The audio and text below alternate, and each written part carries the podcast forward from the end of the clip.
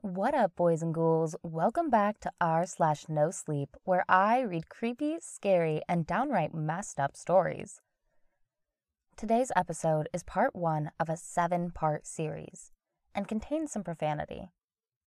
So if you're ready for a sci fi thriller, sit back, relax, and get ready for your skin to crawl.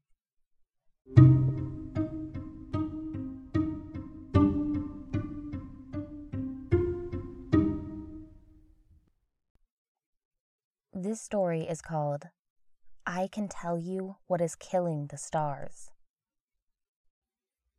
Please heed my warning. This universe is already on a fast track to expiring, and you people are the only ones in the universe left alive at this point. I will tell you my story and my travels in hopes it will help your people to survive.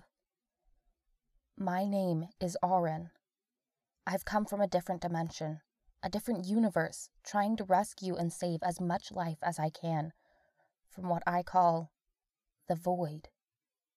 In science, you people call it vacuum decay. Except this is a real, living creature. It it swallows entire star systems and galaxies. Right now, when you look into the sky and see countless stars, they are but remnants of life, and their final breath is traveling through space to express their dying last words.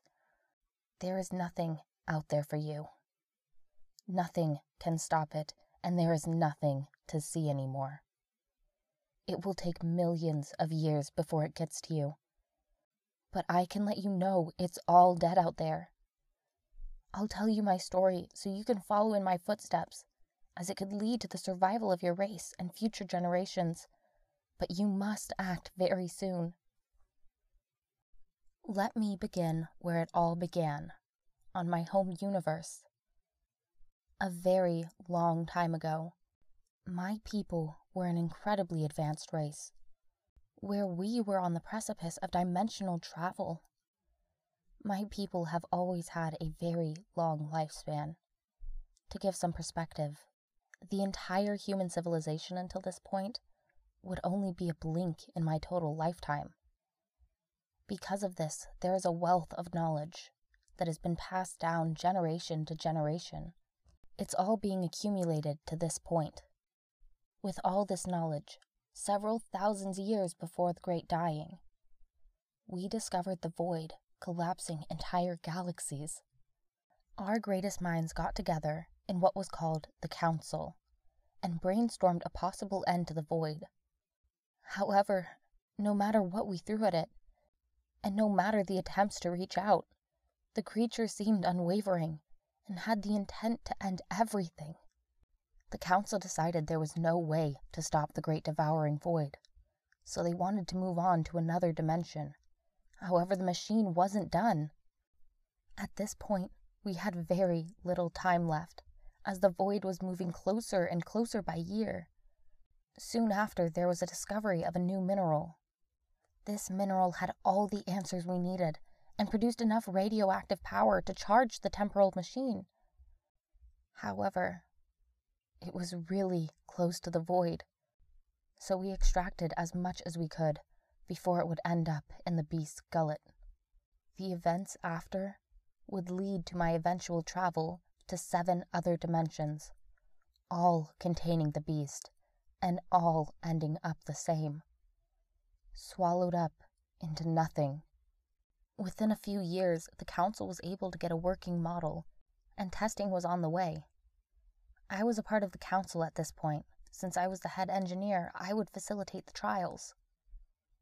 The first one was with a young woman who couldn't have been older than 6,000 years. She was short, but perfect for the test. She put the suit on, and within seconds, her suit started to light up. Good. It's working great. We may only need one test for her size range, I thought to myself. Shortly after, the whirring of metal and popping became extremely loud. Shortly after, I started hearing the crunching of bones and tearing of flesh. Her screams echoed throughout the testing chamber. Her blood was leaking out of the suit, and a mist of blood sprayed as the pressure grew on the suit. Before I could turn the suit off, it already collapsed her whole body into a round mass of meat and blood. This was not the last trial this happened. Time and time again, no matter the size or the tweaks I designed, they, they all failed, each test subject ending up as a puddle on the floor.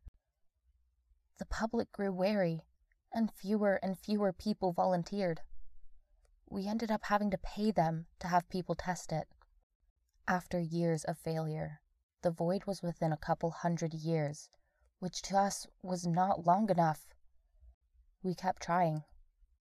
Hundreds of bodies piled up, and with only a few years left, I was finally successful in my first test.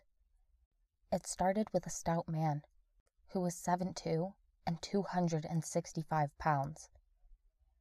That being said, he was a bit nervous knowing the pile of bodies that he was trying to overcome. We were all scared of what could happen. I was on the floor this time, and I was tweaking the suit to only jump to the nearest dimension that is safe.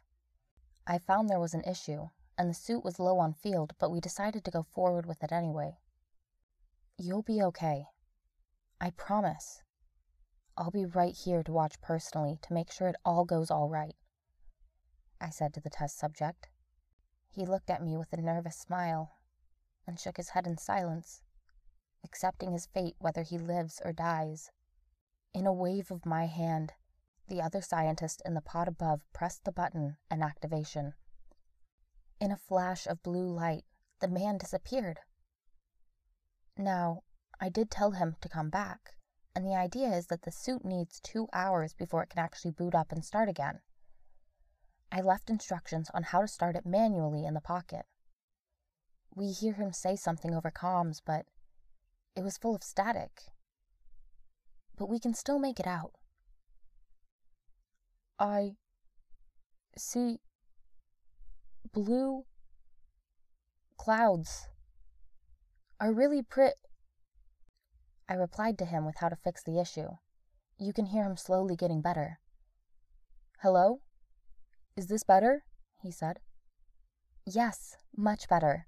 Go ahead and describe the area. There was a short pause. The sky is blue, and the clouds are normal akin to our clouds. Oddly, I don't see any other beings or life. I don't see grass or trees. It's just all dirt and stone. I wrote down some other information. It was only relevant if we can live there, so we might be able to plant trees or vegetables. While I was writing the notes down, I hear a, What the fuck is that? It's the test subject. He was screaming and running for his life. Listen, you have to describe what is going on. What is chasing you? I could hear him huffing and puffing. I. I don't think it could have caught up. It's actually really slow. I wrote this down and asked, What are its features? Test subject was able to catch his breath and say, Whew, okay. The thing is bright orange and had four legs, with what looked to be stone covering him from head to toe. It's just walking around. There's no head I can see, just legs and a body. Can. can I come back? I noted this all on the pad. All right, you can come back. Just pull the cord on your chest and press the button inside the glove. He sighs and replies, Okay, here goes nothing. We can hear the suit whirl up and a pop. Seconds later, I hear screaming coming from the admin room. I rush upstairs to find the male subject unable to speak, but he was out of the suit, and the suit itself was on the ground. However, he was melded into the wall. No blood was coming out. It looked like he was fused with it perfectly. It wasn't until he started to flail his arms and grabbing onto people where we studied him and his effects. An hour goes by, and I reported it only works one way. But the good news is it worked. I reported this finding to the rest of the people, and with only a few days left, we all started to mass produce the suits.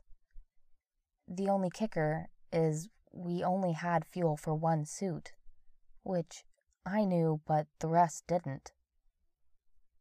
I'm not proud of this, but the void was getting closer, and at the point where I fueled up the suit all the way, it was only hours left. Everyone was getting ready to start their own suits. Billions of my people. All hopefully unaware of the void that was going to end their suffering.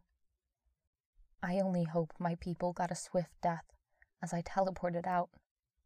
I. I think about all my people being destroyed by the void. I wake up at night screaming, remembering seeing it open its impossibly huge mouth as it swallowed the stars and the galaxy barreling towards us. I can't imagine the fear. The fear they had when none of their suits worked, or the anger they had when they noticed I had left and no one else. What was I supposed to do? Die and not warn countless others? My decision wasn't a selfish one. I built the suit. I know all of its ins and outs. I know how to fuel and take care of it. I'm sorry, I didn't mean to rant, but I need you reading this to understand how this thing worked. My home dimension has got to be gone by now, I thought as I popped into a new dimension. This one was strange.